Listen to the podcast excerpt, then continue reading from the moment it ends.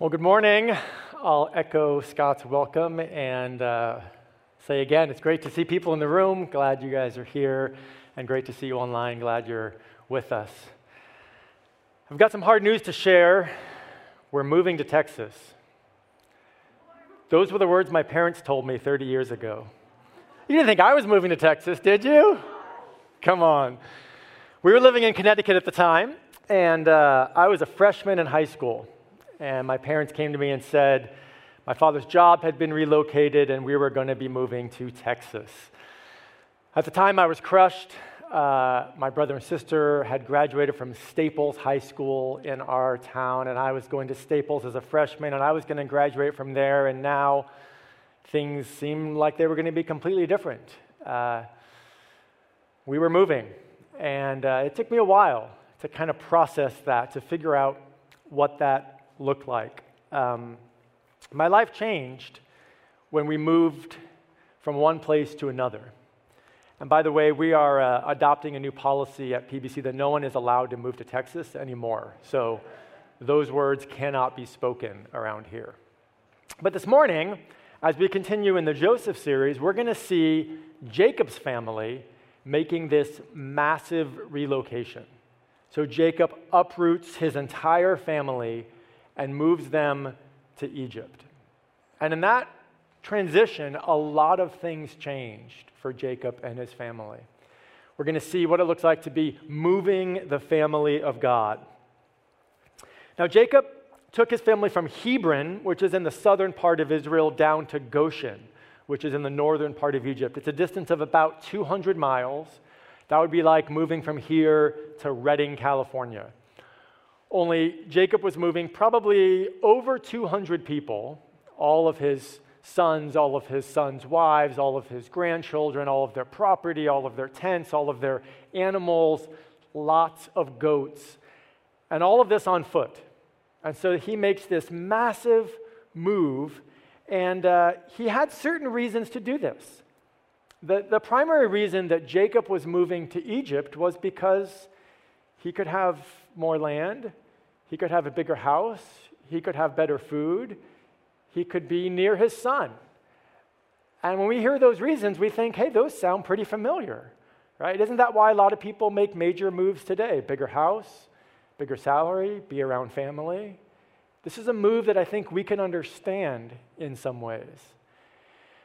And it's helpful for us because as we look at the story, I think we're going to see some very practical concerns that'll help us in thinking about where do we live and where has God called us and what does it look like to make a major move and when should you do that and when should you stay and these are questions that if you live in the Bay Area, you ask a lot. Should we move closer to family? Should we go somewhere we can buy a house? Should we do this? And in thinking about Jacob's move, we can we can think about some of those questions. But on a larger scale, what we're going to observe with Jacob is that what he was doing was following the plan of God. He was following God's calling for him and God's purposes for his family. So, in the big picture, that's what we're going to be trying to see. What does it look like to be making these kinds of decisions guided by God? Now, incidentally, we're also going to observe that Jacob's decision to move to Egypt also led to 400 years of oppression for his people. So if you're thinking of move to Texas, just, just keep that in mind. That's a little bit of a warning. Now, throughout this story, we've been zeroing in on different characters. Mostly we've been talking about Joseph, but last week we really took a hard look at Judah. And this week we're going to be focusing on Jacob. We're going to think about his experience as the head of this huge family. And we're going to see some, some dynamics that we recognize. We're going to see the generosity of an outsider blessing him. We're going to see him trying to navigate the relationships between his children. We're going to see memories of his past and hopes for the future and thinking about what might be and what has been. And in the midst of that, what we're really going to observe is Jacob's relationship with his God and how that becomes core for him. So last week, we saw Joseph uh, reunited with his brothers. He, he revealed himself to his brothers and he made himself known, and there was this big emotional outburst. And this week we'll see what came from that event. We'll start the story in Genesis 45, verses 16 through 18. When the report was heard in Pharaoh's house, Joseph's brothers have come, it pleased Pharaoh and his servants. And Pharaoh said to Joseph, Say to your brothers, do this load your beasts and go back to the land of Canaan, and take your father and your households and come to me, for I will give you the best of the land of Egypt, and you shall eat the fat of the land. Now, Pharaoh hears this good news. Probably he literally heard it. The, the, the words in the text are um, the voice was heard in Pharaoh's house. And so he probably heard the commotion. He figured out what was going on, and he was excited. He wanted Joseph's family to be reunited. And so he makes this incredibly generous offer, offering them the best of the land. They will eat of the fat of the land. And we're meant to observe the extravagant generosity that Pharaoh shows to the family of Jacob. That's a unique thing. In fact, it's the last time we'll see anything even close to generosity coming from a leader of Egypt. Egypt, for the rest of the Old Testament, becomes a symbol of opposition to God's people. And it's unique because he's not part of God's family. He's not part of God's plan. He's an outsider, he's a foreigner, he's, a, he's the foreign government. And think about those initial people reading this text, living under the oppression of Egypt, and thinking, wow, Pharaoh actually blessed our family. And so, as we think about this story, it's helpful for us to think about whether we've experienced something similar. Have you received generosity from an outsider? And when we think about living here in the Bay Area, you know, a lot of people come to California to make it big. This has always been the place where you come to, to chase your dreams from the gold rush to the Silicon Valley rush. This is where you come because you can get rich here. You can find the good life. And a lot of people have. The companies in this area are incredibly generous. And this is one of those things that, as a follower of Jesus, you, you kind of have to learn to understand and reconcile. What does it mean that these outside companies, that these foreigners, if you will, are blessing us with so much prosperity? And how do we handle that? How do we respond to that kind of generosity? And so Pharaoh offers to bless the family of Jacob. When my family told me that we were moving to Texas, Initially, I was devastated, but then I negotiated two things from my parents. First, that we could have a pool, and second, that we could get cable TV. And with those two things, I was fine. and then think about this, it, it struck me, you know what? What made the move easier was the stuff I get, was the quality of life. You know, as a teenager, those things were going to improve my life dramatically, and that made this major transition easier. For the family of Jacob, the same is true. That what initially makes the move to Egypt seem like a good idea is that they can actually eat. And before we judge them too harshly, remember they're living under a famine for several years. And they have to figure out how do we survive this? And so now they have the opportunity to actually be in a place where they don't have to worry about eating every day. But as the story continues, there's some more complicated dynamics that start to play into the picture. We'll continue with verses 22 to 24. This is uh, Joseph sending them off. And as he does so, we're going to observe these dynamics. He says, To each and all of them, he gave a change of clothes. This is Joseph to his brothers but to Benjamin he gave 300 shekels of silver and five changes of clothes. To his father he sent as follows 10 donkeys loaded with the good things of Egypt, and 10 female donkeys loaded with grain, bread, and provision for his father on the journey. Then he sent his brothers away, and as they departed, he said to them, Do not quarrel on the way. And so we have this promise of, of the better life in Egypt. But then as Joseph sends them off, we see some of the old family dynamics that we're familiar with in the family of Jacob. Joseph gives all of them changes of clothes, and clothes throughout the story of Joseph have been a symbol of prosperity. If you remember that Jacob gave Joseph a robe to, to symbolize his favor, and then his brothers stripped him of that robe.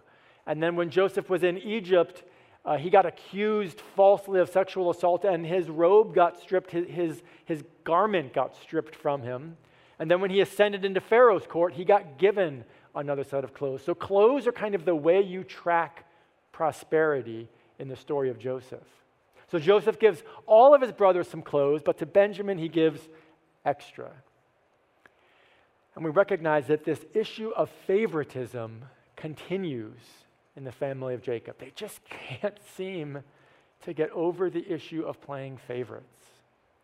And then there's this curious phrase at the end where Joseph says, As you go, do not quarrel along the way.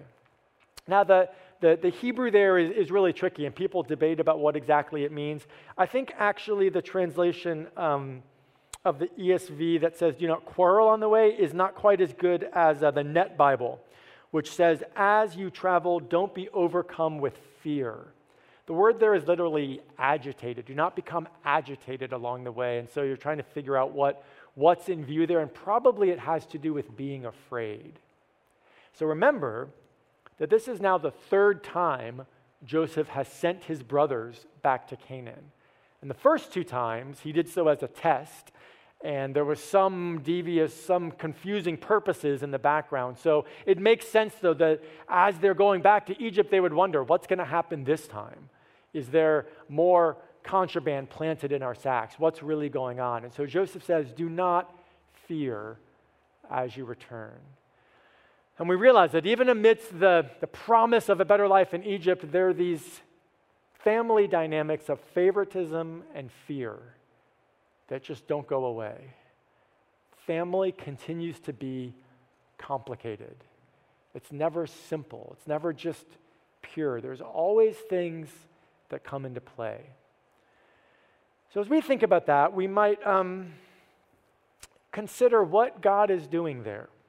God has offered this economic possibility to the family of Jacob, but it's complicated. And as the story continues, we're going to see how God speaks into that complication and makes his voice clear. So the brothers arrive back in the land of Canaan. They update their father on all that has happened. And this is what happens when they get there. This is verses 25 through 28. So they went up out of Egypt and came to the land of Canaan to their father Jacob. And they told him, Joseph is still alive, and he is ruler over all the land of Egypt. And his heart became numb, for he did not believe them. But when they told him all the words of Joseph, which he had said to them, and when he saw the wagons that Joseph had sent to carry him, the spirit of their father Jacob revived. And Israel said, It is enough. Joseph, my son, is still alive. I will go and see him before I die. So Jacob hears the words of the brothers, and we want, we want to notice the reason that Jacob decides to make the move compared to the reason that he was offered the move. See, Pharaoh said, Come here and I'll give you the best of the land. And Jacob says, I will go he doesn't say, I'll go to have a better life, I'll go to get rich, I'll go so I can finally be settled. He says, I'll go to see my son.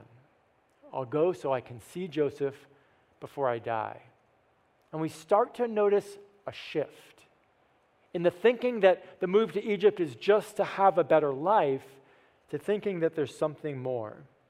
I wonder if Jacob had in the back of his mind his son's dreams. Those dreams where Jacob and his wives and their sons would be bowing down to Joseph. And maybe Jacob thought, the dreams are being fulfilled. God has spoken. I'm going to go and experience what my son had dreamed. But as the journey begins, it gets complicated for Jacob. Listen to how it starts. This is 46, verse 1. So Israel took his journey with all that he had, and he came to Beersheba. And the narrative pauses there when Jacob gets to Beersheba. Have you ever gotten somewhere like some location where you arrive and all of a sudden you're flooded with memories? Maybe it was a childhood home or, or someplace you'd been before or something where something special had happened and you get there and you just are brought back. I think that's what happened for Jacob. See, when he arrives at Beersheba, I think he's overcome with emotion. Let's try to put ourselves in, in Jacob's shoes for a minute and think about all that had been going on for him. So he lost his son Joseph, his favorite son, years earlier. And then there'd been this famine. And Jacob, as the head of his family, was trying to make sure that his family was okay. For years, he's trying to feed this massive family during a famine. In desperation, he sends his sons to Egypt to buy food, but he doesn't send Benjamin because Benjamin's too precious to him. So he watches his 10 sons leave the promised land to go to Egypt. And they come back and, and, they have food and it's great, but they tell him, hey, the, the, the guy in charge wants to see Benjamin. And he thinks, no way. But a year later, there's no choice. His family is starving. And so he agrees, and then he sends Benjamin, his favorite son, to Egypt, and he watches all of his sons leave him. Imagine what he's going through. And then finally they return and they bring him this news Joseph is alive. The, the thing that he thought was over, that was years ago, now Joseph is there and they can go see him and they can have a better life. And so he's, he's relieved, but he's overwhelmed with emotion. And, and he packs up everything and he gets to Beersheba and he remembers I've been here before. Because the last time we heard about Beersheba in the book of Genesis was when Jacob was there running from his brother Esau because he was worried that Esau would murder him for stealing the family blessing. And so Jacob gets to this town and says, I've been here on the border of the promised land before, and last time I was here, I was running in fear from my brother, who I thought might murder me. But this time I'm running to my son, who was tried to be murdered by his brothers. And all of these things, I think, just came and, and swirled in Jacob's heart and mind. And so he pauses in Beersheba. And we think about all the dynamics that happen to us, all of the considerations of our families and our past and our future. And when we're trying to make decisions, how do we put that all together? And we get to that place where we just, I think, break down and wonder what is God doing? Jacob was at a crossroads. He's at this turning point. And as the pandemic comes to an end and, and things get back to normal and, and life goes back to the same, but it's not the same because everything's changed. We might be at a crossroads too. Are you at some kind of a crossroads? Trying to make a decision, trying to figure out what's next, trying to take into account all of these complicated dynamics. And I think there's one more consideration that Jacob has in the back of his mind. There's one more voice that he's remembering, and that's the voice of God. Because back in Genesis 15, God spoke to Abraham and he told him this in verse 13. Then the Lord said to Abram, Know for certain that your offspring will be sojourners in a land that is not theirs and will be servants there, and they will be afflicted for 400 years. And so now, generations later, Jacob is bringing his family to a land that is not theirs And I wonder if he's thinking, Am I fulfilling this prophecy? Are my people, because of this move, going to be oppressed for 400 years? And what do I do with that? Do I not go? Do I go? How do I process this? And so it's in the midst of that that God speaks to him.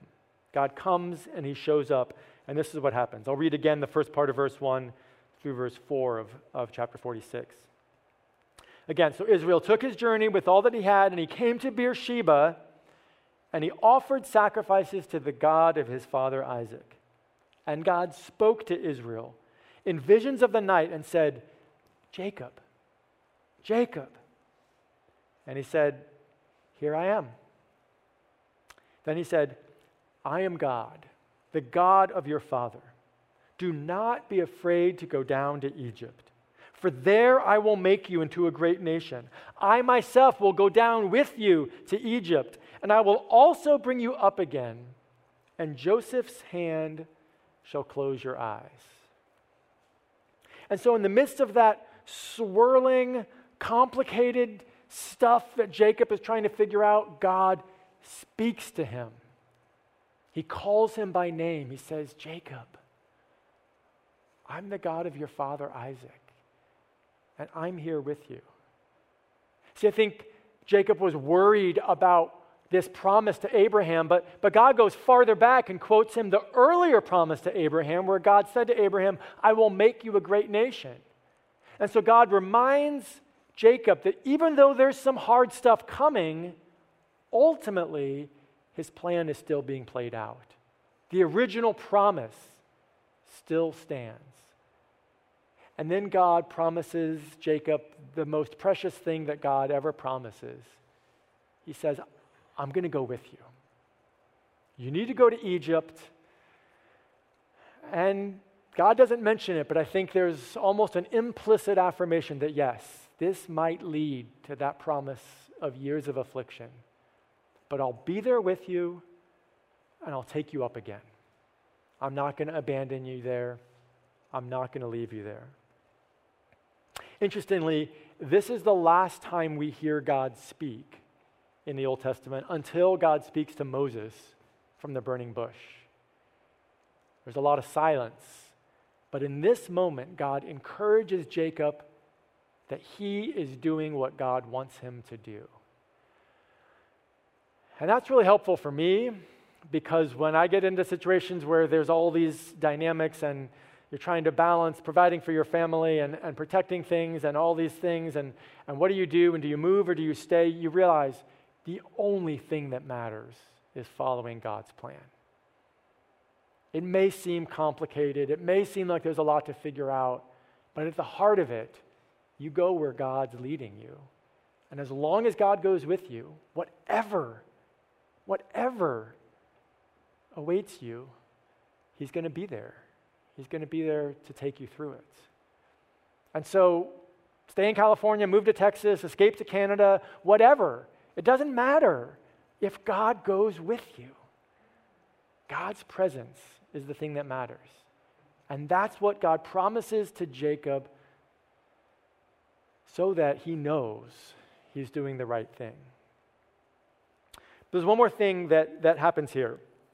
See, is uh, Jacob encounters God in Beersheba. He hears that God is going with him. But then we get the, the kind of epilogue to this story where there's a listing of all the people that Jacob moves from Israel to Egypt. And uh, there's about 20 verses of names to, to detail out who it was that was included in this massive relocation. We're not going to read all of them, but I'm going to read a few highlights, and we want to make an observation about that group of people that moved. I'll start by reading verse 5. We read Then Jacob set out from Beersheba. The sons of Israel carried Jacob their father, their little ones, and their lot, and their wives in the wagons that Pharaoh had sent to carry him. So they accept this generous offer, that they move, and then we begin the list of people in verse 8. Now, these are the names of the descendants of Israel who came from Egypt Jacob and his sons, Reuben, Jacob's firstborn, and then there's this list of all of the people that go. We have over 80 names listed in the next several verses. But everything wraps up at the end with the end of verse 27, where we read, All the persons of the house of Jacob who came into Egypt were 70. And with that, this massive list of names is wrapped up. Now, the number 70 is not meant to be a precise number. If you try to match up all the names, you have to do a little finagling to get to 70. The, the importance of 70 is the significance of who it is that has moved. Because 70 is a number that indicates completion, it's, it's wholeness. It's two perfect numbers, seven times 10, and it's this sense that everybody moved. The family of Jacob moved in its entirety to Egypt. But there's another thing that the number 70 points back to, and that's back in Genesis chapter 10, after the Tower of Babel. We, we, we get a listing of the nations that came from the world. And we hear about the sons of Esau, we hear about um, the sons of Gomer, the sons of Ham, the sons of Cush. And there's 70 nations that are listed back in Genesis chapter 10. Some people call that chapter the, the Table of Nations. And it's led to this idea that in Judaism, the idea of the 70 nations as representative of the entirety of the world. To speak of the 70 nations is to speak of all nations on this planet. And so we realize that all of Jacob's family moved, but they're also moving to Egypt, which is in some ways a, a representative nation of the nations of the world. And we see that the purpose for the move is not just for them to have a better life, but what we hear Joseph saying later is so that he might save people's lives. And so, this little number 70, I think, points to two things about this move. First of all, it points to the idea that the whole family of God in its entirety makes this move.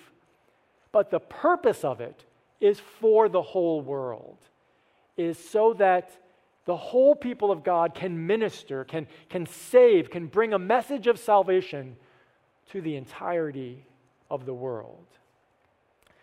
And so this becomes then our calling as the people of God. That we might have those two aspects in mind when we think about God's purposes for us. Can we be the whole family of God for the whole world? Can we be the whole family of God for the whole world? See, initially you might think, okay, we are the whole family of God. What that means is that we are diverse. We are not one culture. We are not one country. We are not one kind of people. We are not one denomination. We, the people of God, is this vast group of people from different perspectives and different cultures. And for us to, to, to resonate with that, to know that we are connected to our brothers who are African Americans. We are connected to Asian Americans that are experiencing Asian hate. We are connected to Indians in India that are experiencing persecution and confusion as their country is ravaged by COVID. That the people of God, the 70, the, the wholeness of us, we are all one. And when one of us suffers, when one of us rejoices, we, we join together with them. So part of our calling is to experience that wholeness, to be the whole people of God but not just so that we can feel great and, and sing kumbaya and have our arms around each other. The purpose behind being the whole family of God is for the sake of the whole world, so that we can minister to all of the people on this planet, so that God's message, the message of Jesus, can be effectively proclaimed to everyone who might benefit from it. Last week we talked about how I think one of the consequences of the pandemic has been that we, as the people of God, have become more fractured. Uh, divisions are easier, it's easier to assume um, bad intentions behind things, we're, we're isolated, and so we've become in some ways fractured. But I think the other consequence of this pandemic is that we've also become a little inward looking. You know, for some of us, the, the last year has been very comfortable. I mean, we've been saying, put on your pants and come to church because we haven't had to put on pants for a year.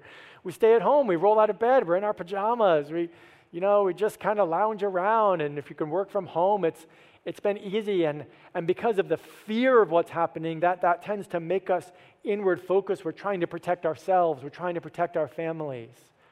And so it can be hard to remember that the calling of God is not for us to be comfortable. The purposes of God are not to make his family comfortable, it's to make the kingdom of God known on earth so that everybody has access to the message of Jesus. And if we find that our desire for comfort comes into conflict with God's purposes, then we need to reevaluate at times and remember how God has called us. And so Jacob leads his family 200 plus people, 200 miles, all of their animals, all of their possessions. He leads them to a better life, knowing at the time that it's also going to lead to 400 years of oppression. He understands the gravity of the decision he's making. But he also knows that God is with him and that God's plans are being fulfilled by this move. So, over the course of this section, we've seen this, this move, this move from Hebron to Egypt, initially be characterized as a financial opportunity, a better life. But then we've saw it's not just a financial opportunity, it's God's plan. God says, I will be with you. And at the end, we see it's not just God's plan, it's so that God's purposes are fulfilled. And that's the purpose of all of this. The family of God exists to fulfill the purposes of God. It's a big deal to move to a new city. Even today, to relocate from, from one city to another. I mean, that's a major life transition, even when it just means loading up a van and getting on an airplane and renting a new place or buying a new house. I mean, that's a major turning point in people's lives. When I moved from Connecticut to Texas, that, that changed a lot. And looking back, I see how that was God's purpose for me. I see how He met me, even in Texas. I mean, imagine that. And God's plans were fulfilled because of that change. But how much bigger is this move that Jacob's making, just logistically, to move in the ancient world that distance? But we've seen that he did this because God called him to. That following God's plan was the ultimate thing in his heart. So I asked you earlier whether you might be at a crossroads, whether there might be something that, that you're wrestling with. And I want to return to that. And I want to ask you to consider maybe there's something that God's calling you to do. Maybe there's a, a sense that you have that God is leading you into something, or, or there's a decision you're confused about and you're, and you're trying to make. And I want to offer to speak God's words that he spoke to Jacob to you as a reminder. I'm going to reword them a little bit and rephrase them so they make sense for us. But I want to just invite you to hear these as God's word spoken into your life with whatever situation you might be facing. I am God, the God of your Father. Do not be afraid to do what I'm asking you to do. I myself will go with you I will not leave you there alone. I will be your comfort. Amen.